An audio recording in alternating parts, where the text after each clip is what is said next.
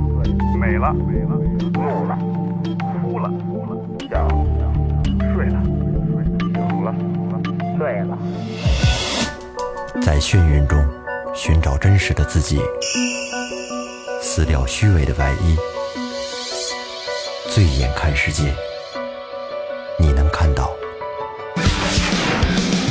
最后调频，嬉笑怒骂，说尽人生百态；醉怒惊喜，笑看身边无奈。最后调频，听见最真实的声音。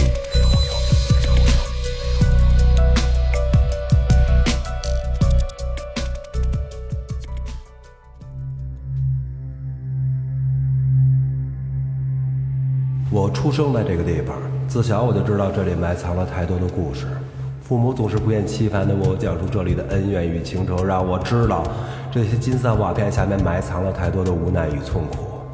好，也许只是一些谈冤与断臂，让我讲给你们听好吗？我是大明哥，唱歌的歌。操！ 大家好，这里是新的一期最后调频， 这笑什么？我是坐在说唱歌手大明哥旁边的萌姐。这个逼装的，我努力压抑情绪，没没没弄得特别激昂。我老怕大明哥说着说着，他一嗓子吼出来。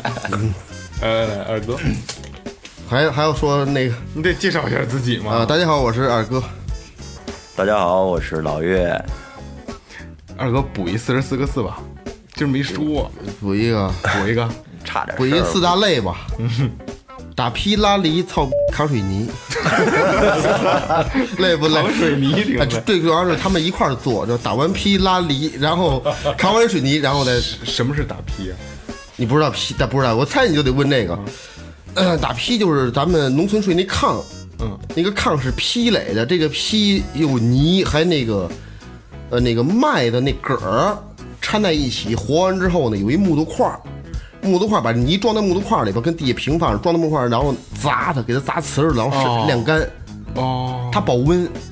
要是拿这个炕都是那样垒的，像现在那种炕就不就不都不是这样了。你现在农村慢慢没有炕了，高级高级啊！长知识听最后调频长知识，对吧？拉犁，犁知道的，跟京地那犁嘛。这个这个翻土这个这个知道，打扛水劈不知道，，扛水泥不用说了 这不用说，然后那那个那更不用说了。了。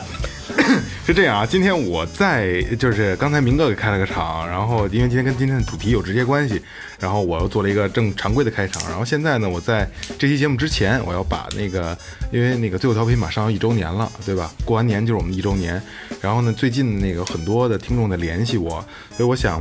如果听众那个就是如果觉得有意思，愿意继续关注我们的话，然后就是我们三月份之前就是一周年要办一周年的活动，然后把你们想对最后调频说的话，或者是你们想借助最后调频说出去的话，你可以就是在我们的那个公众号还有这个微博可以私信我们。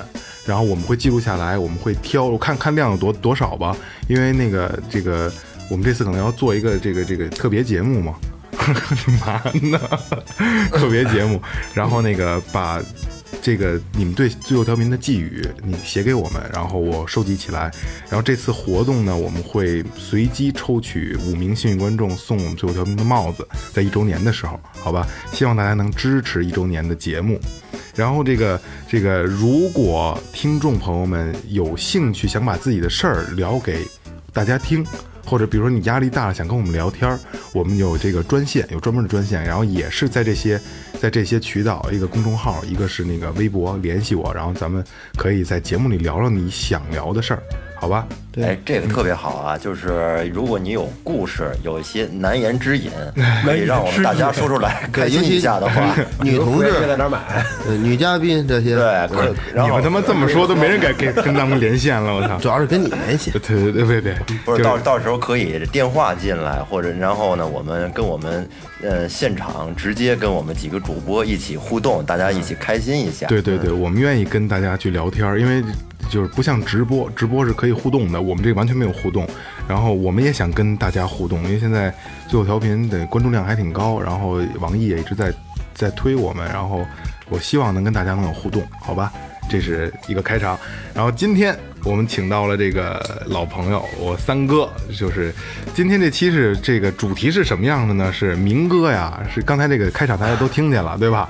就是三哥这个二哥说了，说这个逼装的好， 就是呃大明哥呢是正经的明粉儿，什么叫明粉儿？明哥你解释一下什么叫什么叫明粉儿？就迷恋自己，民歌迷啊，对对对对对对对明哥自己的粉儿， 其实也也也也不谈那么特别专业吧，我也是瞎看书，然后从小啊，父母就跟你聊这个，大致跟你说，当然了，有些好多都不靠谱啊，但是确实产生了好多疑问，嗯，然后到最后说能有那种书名了那些事儿呢，不是那特别火吗？嗯，然后就开始买了瞧啊、越瞧越上瘾，包括后来又瞧什么宋姐长明史，然后又瞧其余打杂的小说，他名儿不是这名儿，但是写的那种事儿也瞧，反正各种写各种瞧，然后就觉得这东西越瞧越有趣儿，越瞧有趣儿。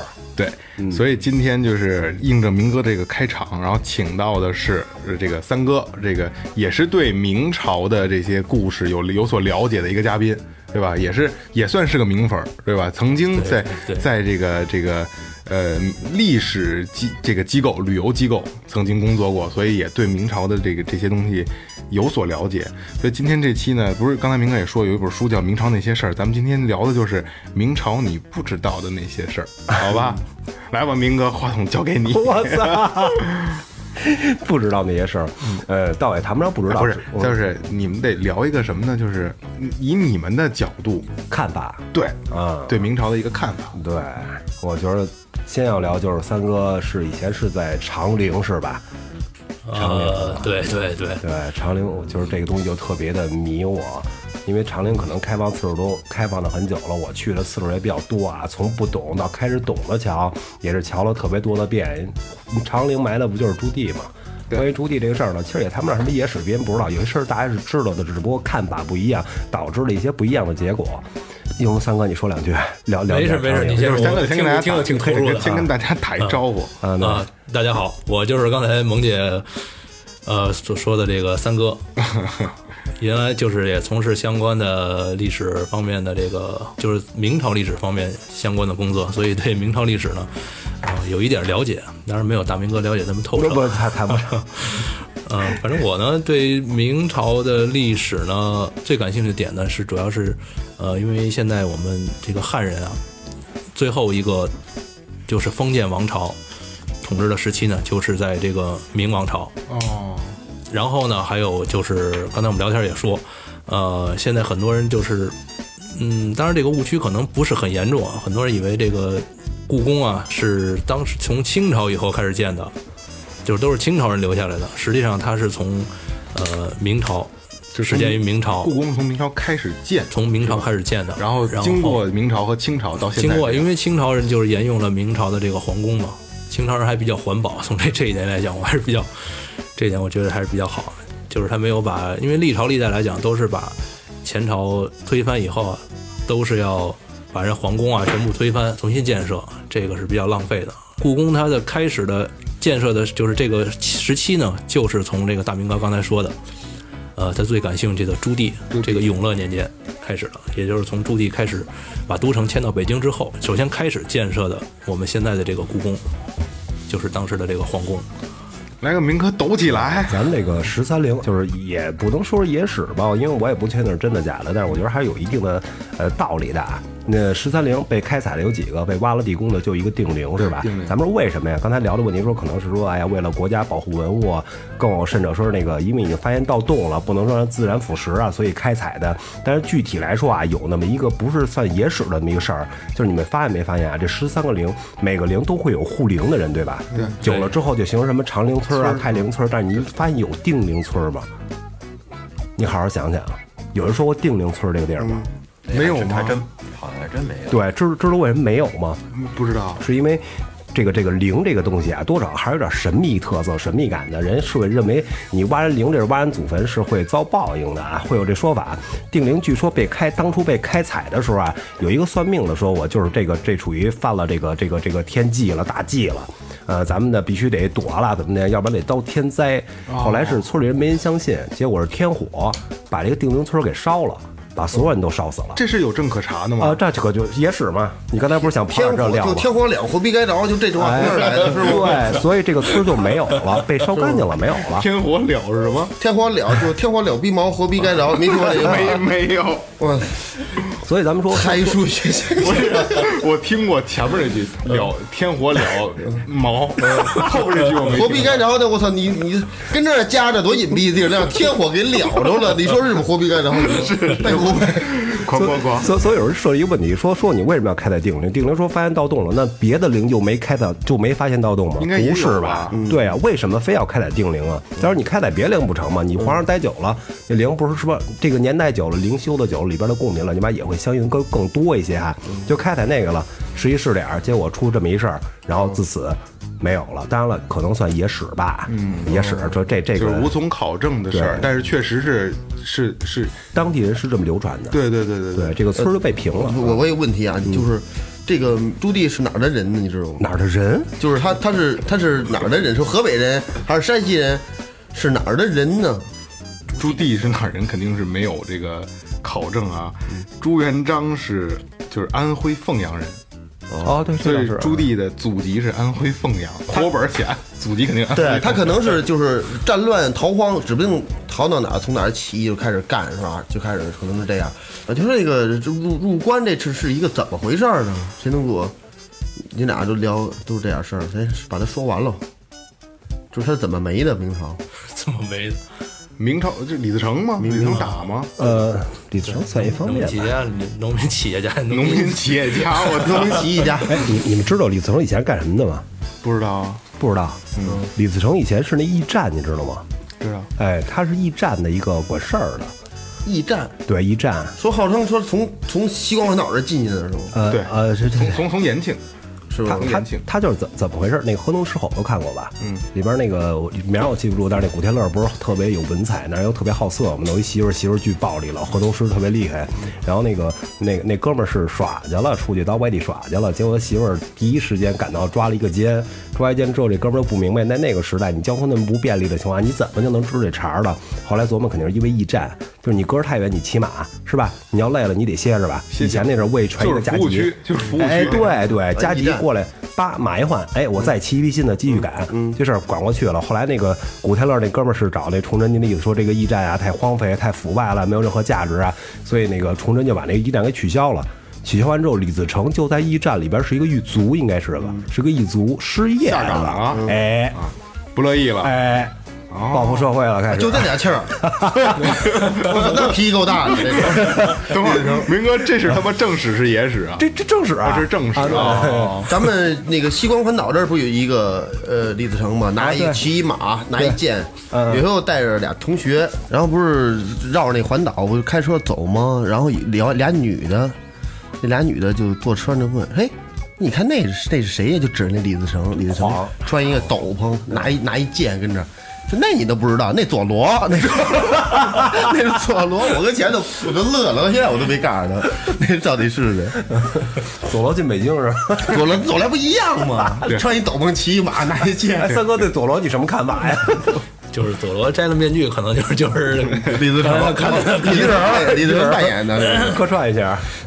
三三哥说正经的，我对李自成看法还是稍微有点看法。就是你你对他这个人是一什么看法呀？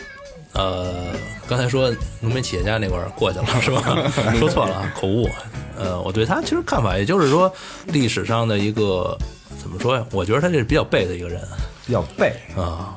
我先不先不说这个人、就是，没那没那命，对，先吧说就没有皇帝命。当然，这个说就是怎么说也，也有时候私底下玩笑说说，你说好不容易从农民起义，最后当了当了皇帝，没几天呢就被辞了。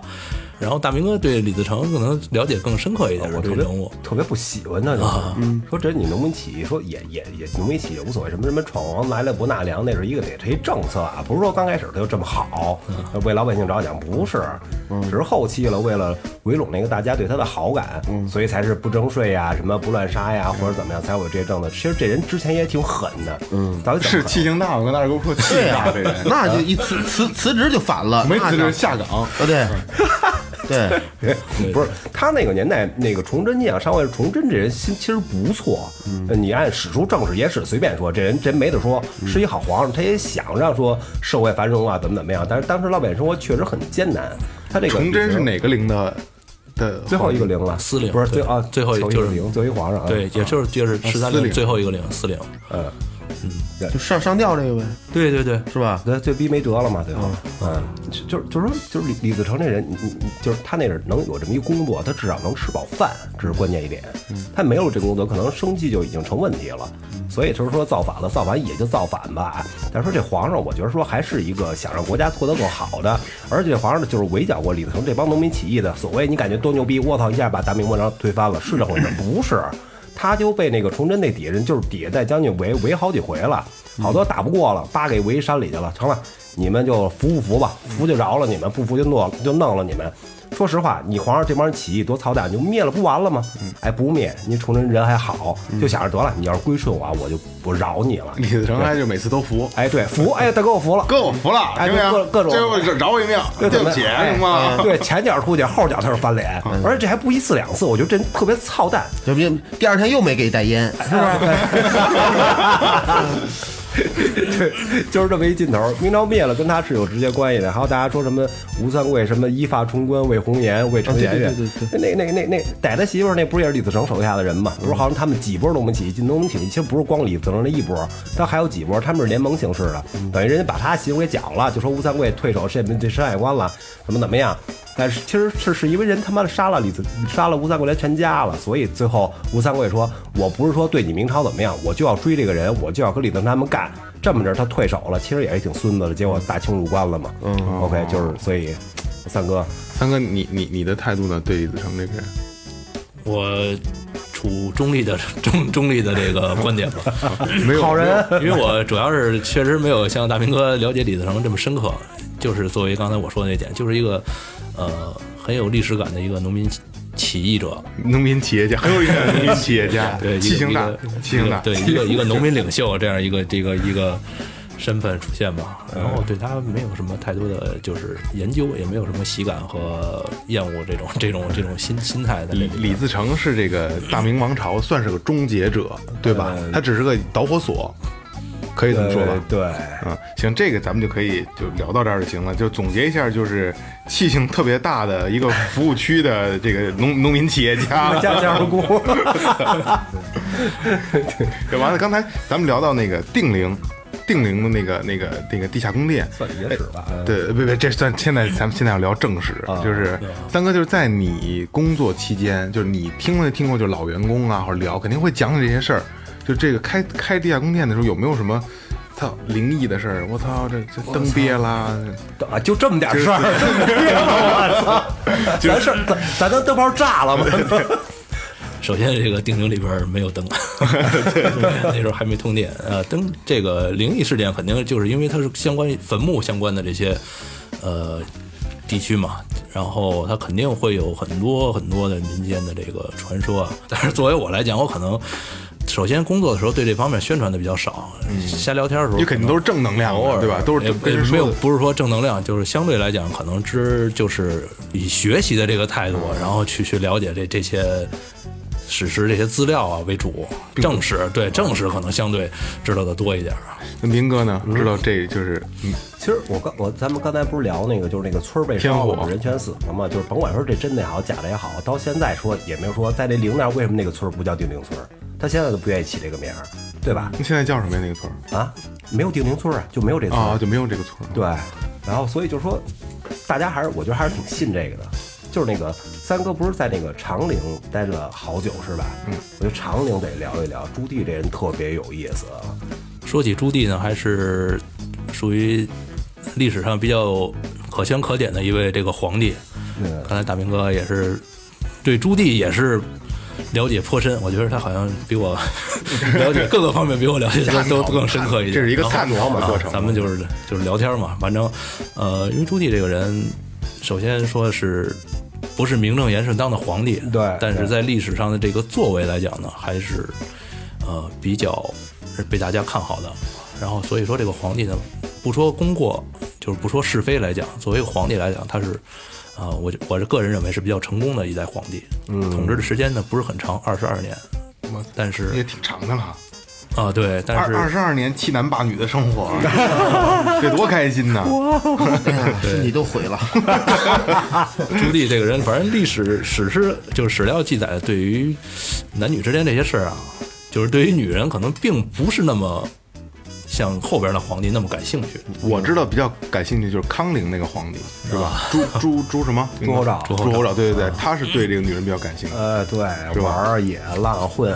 对对，他大家这都个是直男啊， 其实我觉得说朱厚照啊，说弄这什么抱怨啊，什么养多少个女啊人，怎么怎么样，我觉得这没什么可新鲜的。嗯但是他号称跟那里边养各种各样的动物，号称长颈鹿鸭都养，我这挺牛逼的。嗯就咱们这种气候，你怎么可能养那玩意儿呢？这我觉得这这这这玩的很精啊。这个对这皇帝这这点还是比较连动物都不放过，不是，就是 说，是这意 思吗？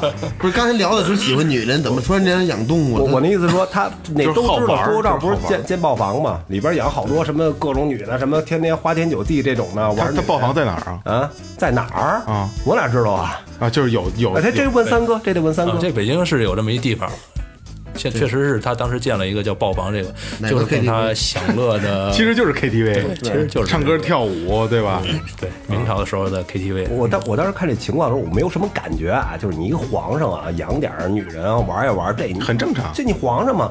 后来一说这个不止玩女人，玩动物干嘛叫豹房啊？养动物啊，老虎、狮子、豹子养着。一说养长颈鹿，我舌头都出来了。我我说这怎么养啊？这个长颈鹿在北京是吗？啊长颈鹿可以可以养，气候啊，就不好养啊，这玩意儿。对这这我操，长颈鹿、大象都给犀牛给拽上面了，你这受得了吗？ 啊，真有这么个地方在北京，对，真有这么个地方。在哪儿知道吗？在哪儿？这在哪儿我还真不知道在哪儿啊。就是现在，就是我记得好像是有个豹房胡同，现在哦，啊，那应该特大吧？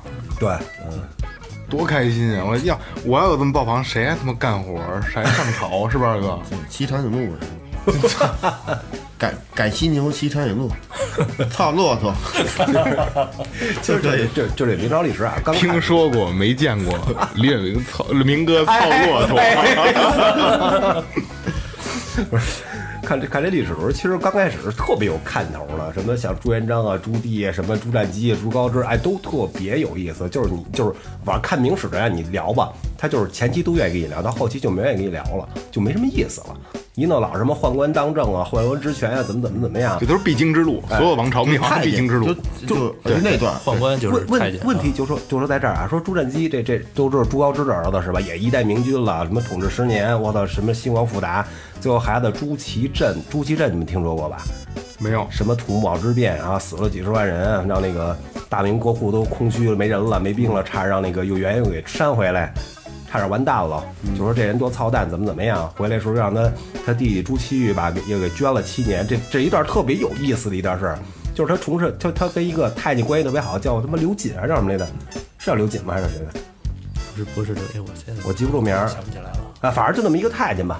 那太监的意思就是说，他已经很牛逼了，当在朝里已经说一不二了，大皇上了。但是哥们儿就想有政绩，我得牛逼，啊我得让世人传颂，我得带打仗去，八代朱祁打仗去了，都不会打仗，去了基本上蒙古人杀一够呛，几十万都死外边了，嗯，特别惨。最后那个老二朱祁钰不是当皇上了吗？ 你这么乐干嘛呀？那一打皇上出去打仗去了啊大蒙古打输了，啊，就对呀、让人一顿一顿让吼一呗。帮蒙古大汉跟大草地 上刚刚的一顿 干，我操，真鸡巴惨！蒙古虽然吃鸡巴手挖羊肉，给捐了牛奶不，是那会儿给拉走，给捐了八年吧，是对八年吧？对对，这是明朝历史上比较有意思的一个事儿。囚禁八年啊，这是哪个陵的皇帝？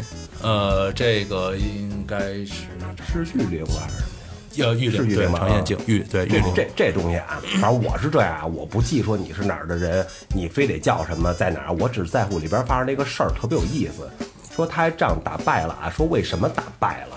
就是说他没有那么善战的将军，没有那么牛的人，跟太监就走了。说实话，你那么多王公大臣，你干什么呢？你不能反对反对吗？没有人反对，就跟他一块儿走了，全死外边了。后后来这事儿，这这事儿有意思，哥们儿后来回来了。我操，一段爱情故事，可歌可泣了。前皇后媳妇儿跟家等着他，天天哭，天天哭，哭到最后眼泪都没没了，眼睛都瞎了，腿也残了，最后生把他等回来，等回来又给捐了七年，捐了七年，后来他又等于复辟了，反正把老二给推下了，又又重回当皇上了。但从这儿开始，就后边就不好看了。就是因为从后边开始就一直是一个畸形社会了。他为什么会发生这些事儿？就是崇尚太监，太监怎么怎么样怎么好？为什么那么崇太监？说白了，那时候的皇上一受就太子，他弄几个太监，他弄几个太监哄去，哎，这太子弄几个坏那个王子弄几个太监哄去，你哄完了，那么太监从小看着他长大的，这人再恶再坏。从小跟你一块儿长大，对你特别的好，你可能说说啊，我就别人该杀杀，我对你我该杀我也杀嘛，嗯，对，不能这样，对吧？其实就已经有感情，已经畸形了那手手手里头可能有点活 儿，啊！对，给给对给公子都传说太监活儿都特好 啊，对啊， 给公子都妈子爽了，天天晚上走着睡觉。明哥，我想听这段传说 啊，我传说想我想听那个太监活好的传 说。还还有传说呢，照逼呢吧？就是不是那人号称说后宫不是那女人多吗？乱七八姑娘什么乱七八糟都特别多，你不是男人不是很少吗？你像禁卫军什么一般都得只能管外边，里边也得有男人来维护，进不了干嘛内城对，干嘛会有太监呀？不就为这么需要男人，嗯，需要男性，男性服务生，男性服务人员，嗯，但是呢，又怕他跟后宫有染，所以就出的太监嘛，嗯，给阉了，阉完去了，所以好多人手活儿特好啊。 啊好啊，那我理解错了 啊，我也我也我我我往嘴上想了。你太无辜了，舌头好使，你说有没有没烟你？ 有有没腌成功的，没腌干净的。对，是吧？小狗，有一小姑 娘，这这扯淡的吧？有一小姑是吧？小咕噜，你说这好像是有一个没烟的，小金刚，不过是不是明朝就不确定了。那称霸后宫了，外号的撒旦是 吗？腌一半儿，外号撒旦。说谁来的没烟？没烟，后来进去鸡巴玩宫女儿，玩宫女儿，后来鸡巴那个玩那个那个那个妃子，就让皇上知道了，还说那个说带他打猎去，就射他一箭。但是照理说，皇上都说皇上不知道，但是哪儿他妈那么巧射他一箭呀？他后来一琢磨，说不成，败露了，把这皇上给弄死了。弄死完了，但是后来那个外边人又进来了，和各种什么将军领将乱七八糟，又把他给弄死了。我忘了这什么时候的故事，可能是清朝的吧，明朝可能没发生过这种事儿。行，那下下边咱们聊聊这个明朝，你们觉得有意思的野史。先讲一个小故事吧，不能说是野史，我个人的这个讲就段子就你特别上段子啊，特别就是大明哥特别崇拜的这个朱棣啊其实你知道他是谁的孩子吗？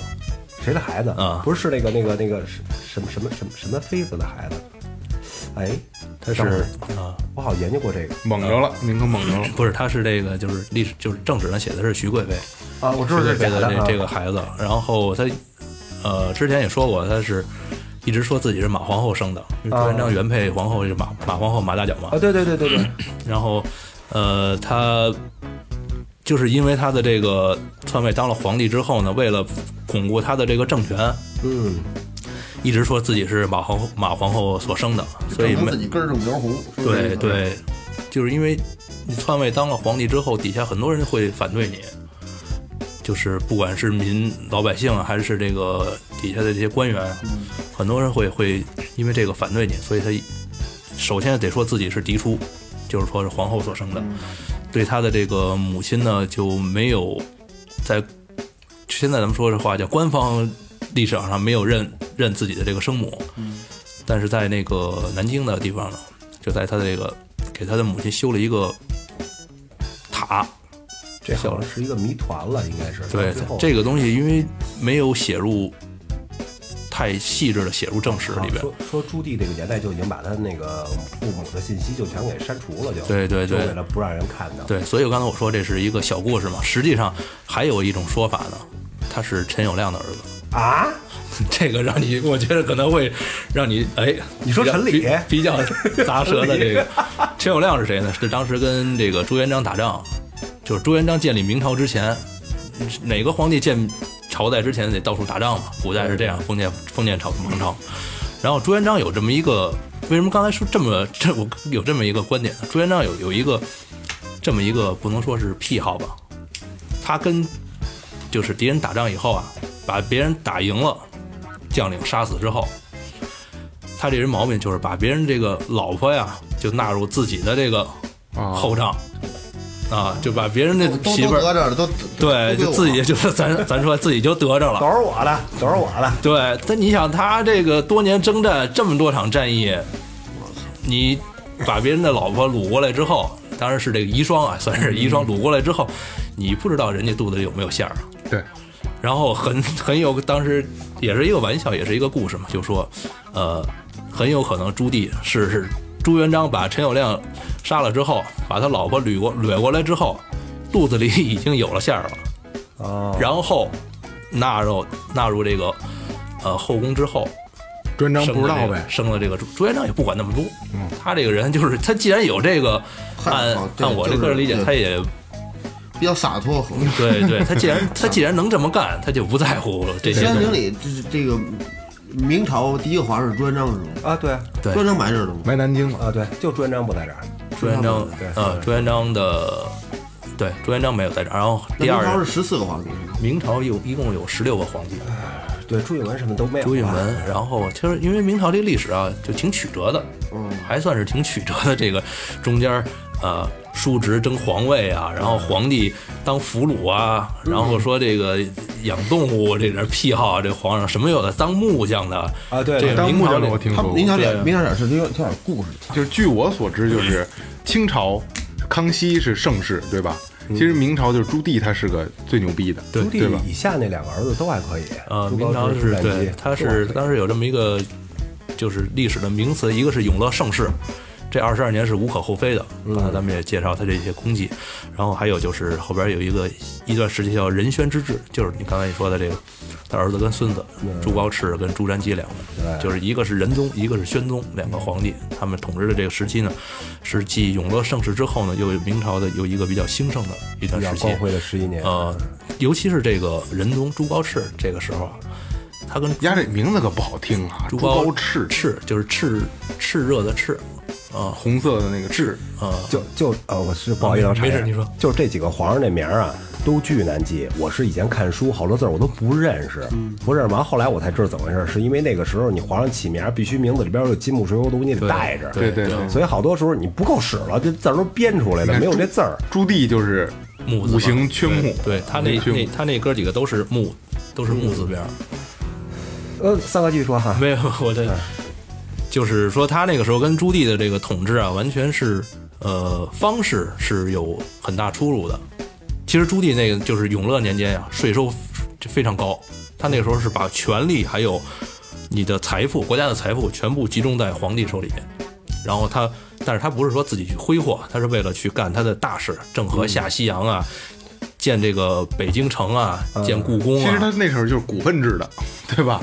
股他份那制是集呃就集权制啊对股份制集权对对，他股就份把制 说郑和下西洋就只是为了寻找，主要目的是主要为了对寻找这个朱允炆朱允炆，对啊，当时这个说法，这是郑和下西洋的一个非常重要的使命。但是嗯官方说呢，我老老提这个官方这个说法，嗯 就是官方面说，史书记载呢，主要是为了促进这个国国际这个贸易和其他国家做这个贸易，宣扬这个扬国威，主要是为了这对个对。对对对。当时的明朝的这个实力强大到什么程度啊？通过这个郑和下西洋这件事儿，也可以就是有一点点的体现。啊，当时郑和下西洋时候建的那个海船，最大的海船，全世界当时人连想都不敢想。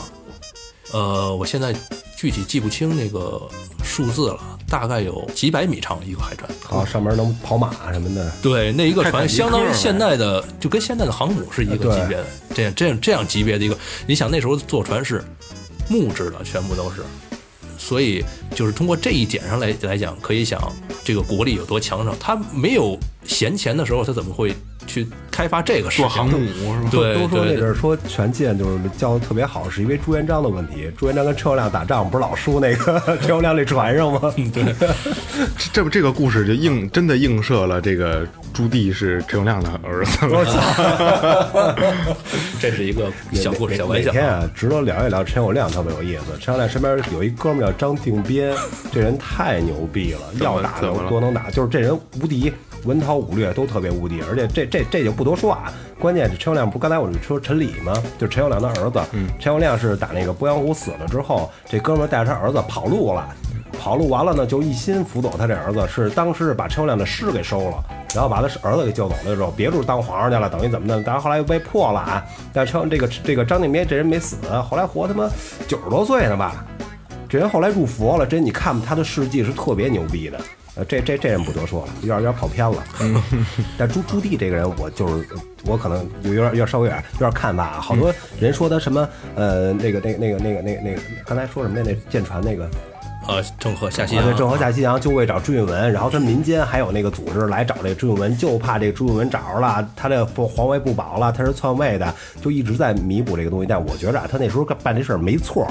没错儿，简单来说，为什么他要反抗？为什么要造反？他本来他应该当皇上，这也没毛病，但是没让他当。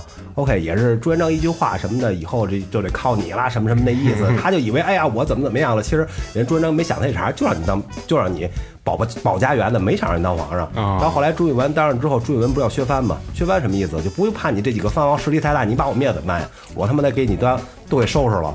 那收拾完，收拾到朱棣，朱棣烦了，完不成，收我，我干你，是吧？就这么简单。嗯但如果说那天真要那这这真要把他削了之后，内蒙我实力挺大的，朱棣当了皇上也也打了多少回呢？我 操，那阵儿要把朱棣给削了的话，那这就就明朝就早早早早就完事儿了，也没有这么多年代可说了。哦，嗯，所以我觉得他他没毛病，这人。对对，你这么说，这个这个观点是，你这个观点没毛病， 这个观点也是没毛病。首先，历史它是不可不可逆的、不可更改的。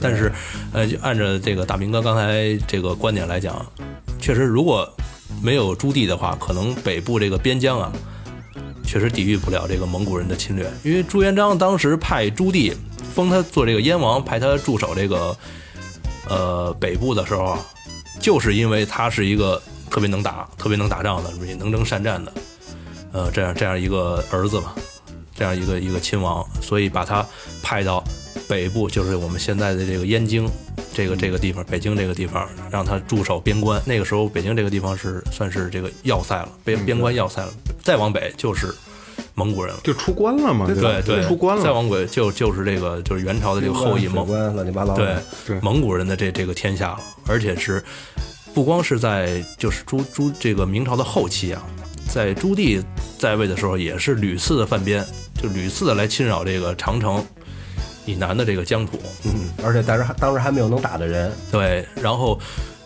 呃，包括朱元璋在就是在位的时候，这个因为你一个朝代刚刚建立的时候，肯定是会有很多的隐患的，包括前朝的这个残余的势力，所以就派朱棣呢驻守这个燕京燕京，就是现在的北京。所所以咱们居住在北京的人都得感激他。对因为他南京其实是以前的首都，对因为他驻守北京，所以把首都迁过来了，所以咱们现在才能是首都子 民这朱棣当咱们时挺挺挺适应这个这个北京的气候。啊。对，他一直驻二守哥，那儿二嘛。哥，你刚才说什么？所以咱们还限号，还摇号，哎，今天今天咱们那个录之前对脚本的时候，明哥说我没让你说，就是你说对明朝当时的那个教育，你有你的观点。对对咱们聊聊教育这个问题。其实，其实，其实刚才已经带出一点儿啊，就是说教育说还那时候怎么来带这国太子，太子也好，还有这些皇子也好，你看统一经常是就是说来太监，从小这孩子懂事，太监管直接管，然后他们达了一个特别深厚的友谊，很多很多年的友谊啊，所以不必导致说那个宦官执政，我觉得这是很有可能的啊，这是必须的。然后包括有一些可能说立太子了，好，张居正、正德是吧？张居正去了，那天天铁面无私的这种人，就老是那种效果。当就是当了太子了，可能会执掌，可以当皇上了，心里都有那么点小小变态。为什么后来正德闹那么闹那么翻啊？就是叛逆嘛，叛逆。你谁之前谁谁闹的翻？你刚才还聊报房呢，哦哦哦，刚才就是小时候给你管得特别特别严，严完之后一旦有你掌权了，你能说我想怎么做怎么做的时候，那时候一个大反转，我就要干这个，我就要干那个，我不上朝，我什么都不弄，特别偏激。还有一种就像刚才说太监，从小好，太监好，太监大好，一直跟你好几十十几年二十年，我操，那感情深厚，那肯定要宠，所以导致这个，我觉得这个时代啊，说这个明朝扭为什曲么的啊扭曲的对，为什么说完了啊？这个这个东西说可能天时地利什么外外族入侵都是有关系的，但主要就是他自身的这个教育问题，你怎么来教育这个孩子？其实这个时候说起来已经够够够操蛋的了，但干嘛说？我说这个朱见深以后就没法说，就没意思。我看书都看没意思了。为什么说到朱见深那儿到底那什么情况了？朱祁镇不是被捐起来吗？外边捐了八年，回来让他弟弟给捐了七年，然后他孩子怎么过的呀？非常悲惨，是吧？你你爹都这操了，你你能好过了吗？然后那是产生一个什么故事？那是给他找了一媳妇儿，也就是万贵妃吧，是吧？大了他十九岁，十九岁之后照顾他呀，保护他呀，怎么怎么样？这给两个给找一老妈子。哎，但是产生了深厚的感情啊，非常非常的感人。你要按正史史书来说，这是非常感人的啊。俩人感情深，最后这哥们儿就独宠万贵妃一个。那个什么宋小宝老说，哎呀，什么雨露均沾，那他妈好，就要影射这意思，就喜欢这一媳妇儿，别的媳妇儿都扯淡，就这概念。但是就有一个内幕是特别可怕的，还是万还还是万贵妃这个这个技术好，这呃个玩好， 对，后来后来就是就到极端到什么份儿上啊？就是朱见你当皇上了，你不可能就这一个媳妇儿吧？而且那是万贵妃生不了了，那身边的媳妇儿乱七八糟的妃子什么答应什么多了去了，那都不宠你天天得配呀、是吧？可很正常啊，你当皇上没事，我我我对你我就我就不跟你配，不是不是，我就跟你配，不跟别人配，不可能啊，皇上嘛。但是他一个孩子都没有，其实最后来说只能有一个皇，就一个孩子，之前所有孩子全没了。就是说一旦双阳那万贵妃知道哪个宫女儿也好，哪个妃子也好，怀了这个朱见深的孩子，立马打，甭管怀几个月，立马打。一个都没活了，一个都没活了，就到最后这一个，这一守脏裤的一女的，算是名儿记不清楚了，算是给她生了一个孩子，也是呃太监门啊、宫女门啊，他们私自偷情偷的偷偷的养，就是就是皇上过去宠幸一下，完了人怀孕了，怀孕之后太监知道了，一些宫女知道，他们就保护这个。保护这个孩子，就算把他留住了，也就是下一任的皇上。但其实就已经很变态了，就是这这事儿讲完了。但我就琢磨一问题：假如你是皇上，你就这一媳妇儿啊，你跟外边一个孩子都生不出来，你你不琢磨琢磨吗？是吧？我操，我没有生育能力还是怎么着？啊，你你你怀一个他也剁一个，怀一剁你都不知道吗？我觉得未必，我觉得那时候他已经不是说就就是说这人已经是偏激了，偏激狂了，就病态，他绝壁知道。对，知道。但是他纵着我，哦这是我的爱情，我喜欢万贵妃，她对我好，我一味的怎么怎 么样，操，就就是，对，就是瞅，这就是他的，他就是他的药，就是能治他。对就，是太是可怕吧？了一。挤过眼儿就傻逼了，就说史书也好，什么也好，都他不用露半拉肩膀头，挤过眼儿的好使，对，是吧就就这样一下，就起码就就就尿了，就所所有史书也好，那个包括明阳烈士啊，他们都没都说皇上不知道，但我觉着绝逼不可能不知道。但是最后为什么我说他不知道？因为最后这孩子他一直以为自己没孩子，直到这个宫女儿都把这孩子保住之后，告诉他你有孩子了，哎，这人特别高兴。但接接下来发生的是什么？参与事儿的宫女儿、太监头全死，包括后来生孩子那女的也死。按说都算他媳妇儿，他都保护不了，他能保护不了吗？我觉得他不想保护。就是人已经是一个非常变态的一个思维了。从那以后，真的再说他的儿子，你爷他妈好不了。你想，从小连爹都认不了，天天躲躲藏藏，就是好后后期的好多皇上都属于一个病态的那么一个状态。为什么国家会亡？刚才说了，翻班入侵、K 自然灾害都算一方面吧，但这绝对是一个骨子里的一方面，而且是我个人非常认定的一个方面。他就有有这这么杂的事儿，他没工夫管国家的事儿，对吧？我说他畸形啊，从小教育就是畸形状态，只有说畸形更畸形，更畸形，对对对，嗯，纯帮带我们这朝代。对，越操蛋就越操蛋。呃，对，那后来你这后后来不说事儿太多了，就是看着没意思了。就前几代皇上有的聊，行，今天这个这个三哥和明哥给大家就是上了一堂这个野史课。其实这些，其实咱们之前就就是咱们录之前就说过，上学的时候讲过开唐盛世，讲过这个康熙的这个大典，对吧？康熙盛世，但是从来就是元明清这这三个朝代都是一带而过，没有什么太多的分析讲典型的案例，对吧？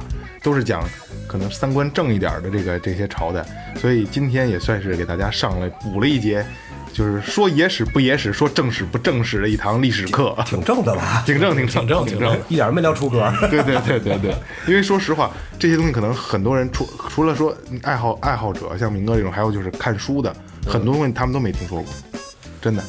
哎，我不好意思啊，好我就没关系半分钟啊我知道你要干嘛。因为我看看这书，我发现好多字儿不是有时候那个皇上名儿我好记不清楚，我就想那我不愿意听。但是连续剧有一个连续剧，我不知道你们看没有，就是叫那片儿叫《朱元璋》，是胡军演的。哦，好像挺早挺早的了吧，哎，对我那阵儿看完书之后，我觉得特有意思。我忽然发现一连续剧，我操！我说一定得瞧一瞧连续剧，因为才是大家都会看的一个东西。对，看到第一集我就瞧不下去了，就是说。朱元璋演小时候就怎么样，跟那个所谓的什么跟常玉成啊什么乱七八糟是无所谓了，常玉成什么都好，怎么的哥儿几个这都无所谓。但演的问题是什么？就是你朱元璋什么时候开始反抗？给地主刘德家放牛，放牛爹妈饿死了，怎么怎么样？对对对这个时候，那个时候朱元璋十五岁吧，我要没记错是十五岁。那片儿里边演是一小孩儿，你就想把他演的小，从小孩儿开始就开始啊，意气风发，怎么样，土直旺，我纯扯淡，都十五了，十五什么概念了都？那在那年代就是正正劳力了，了，就已经对对是对对就胡逼演十。五就可以可以结婚娶妻了。那年代五十岁都算老头儿，你十五岁可不是壮劳力了吗？电视剧就纯扯非，演成一小孩儿，我就看一集，我说这个完蛋，就是这历史这东西啊，上了电视完逼蛋， 《三国演义》嗯都不一样，哎，特别怎么样？哎，对，这个这个让三哥和这个明哥给介绍几本这个你们觉得比较有意思的明朝的这些书，除了明朝那些事儿，因为这些在这都是比较主流的。啊。其实那个我看过一小说不错，就是也是写的明朝那事儿，写主要主写的是正德皇帝，叫殷家呃叫什么殷家血案纳妾记，我没记错这小说叫。杜拉拉升职记，纳 妾记啊你们就跟那个似的。哎，这小其实就就是虽然这是小说的模式啊，呃，虽然是小说的模式，但是就是那个挺挺其实挺有意思的。其实正德皇帝大家都觉得说刚才老爆房怎么怎么样，其实这人真的这么一无是处也不是。你看那个书可能能了解他，然后包括一些女性，你你你看那什么明朝那事儿，虽然挺搞笑的，但是老是他有点男人的主观视角。对你看看那个那宋姐姐讲明史，那是女性角色来讲，我觉得就得综合来看，她也在写这样，她也在写这样，但她写这时候绝对掺杂了个人的情感。你要看几个人都掺杂自己情感写一个东西的时候，往往你就能看见真正的事情已末，到底是怎么回事儿。其实就是他妈一个人，都是人都没出了这个圈儿，谁他妈也没那么伟大。你你说一下这这这叫什么？嗯，叫什么名字？杜拉拉升职记，我不是之前还有一杜拉个，拉升叫职我记我要没记错，应该叫《殷家血案之纳妾记》。嗯，感觉就一听就他妈感觉讲野穿越野史的，啊穿越，穿越这啊这这小说，特别小好说看是吧啊，特别好看。三三哥呢，给推荐那推荐一呃，个我就没什么可推荐的书，因为我看那些书都是比较大家觉得可能呃比较乏味的。然后可能你原来看过一本叫《风雪定陵》，那个相对于啊那个故事性我比较看强过，，他是啊讲那个开开对亚对农店的事对儿，。我现在能想起来大概是这样，其他的都是一些就是学术性或者是这些东西，可能大家不太不太感冒。没来过的来四 S 店看一看，反正也挺近，八九高速直处就到了。对对，人不错。对，感受一下地宫的阴风，哎地宫现在还是开后门吗？我没去过。我前两年去一回，他妈开后门，我我去过一次，你前两天还去过呢。我我前我前前有两年了，我去过一回之后我就再也不去 了。为什么？他就是以前你是从正门进的，你能看开到那洞上，里边往里走。后来他是怎么着？你一去先安检，各种排队安检，然后绕一大圈儿，让你带到绕到零后零后边儿，从后边儿一个小门儿进去。然后因为我以前去过，小时候就去过，大了去到给我去晕了，看懵了都，不知道怎么回事儿了都。啊，其实那个那个地方，现在那入口是当时挖地宫的那个挖地宫那个，但是不是地宫的正门儿。现在还是走后门儿。对，那小个时候小时候走的是正门儿吧？那个正门呢是地宫的正门，嗯然后就是刚才咱们说那地宫的那个现在这个景区的入口，地宫景区的那个入口是当时挖定陵的时候挖又走后门挖了进去那个是它的那个配电左配电的那个那个就位就是置。小时候走的是正门儿吧？呃，小时候我还真好像是，我还真印象还真不是不太深了，嗯哎嗯感觉特别好。好，一进去就很壮，我感觉很哇很开哇很震撼。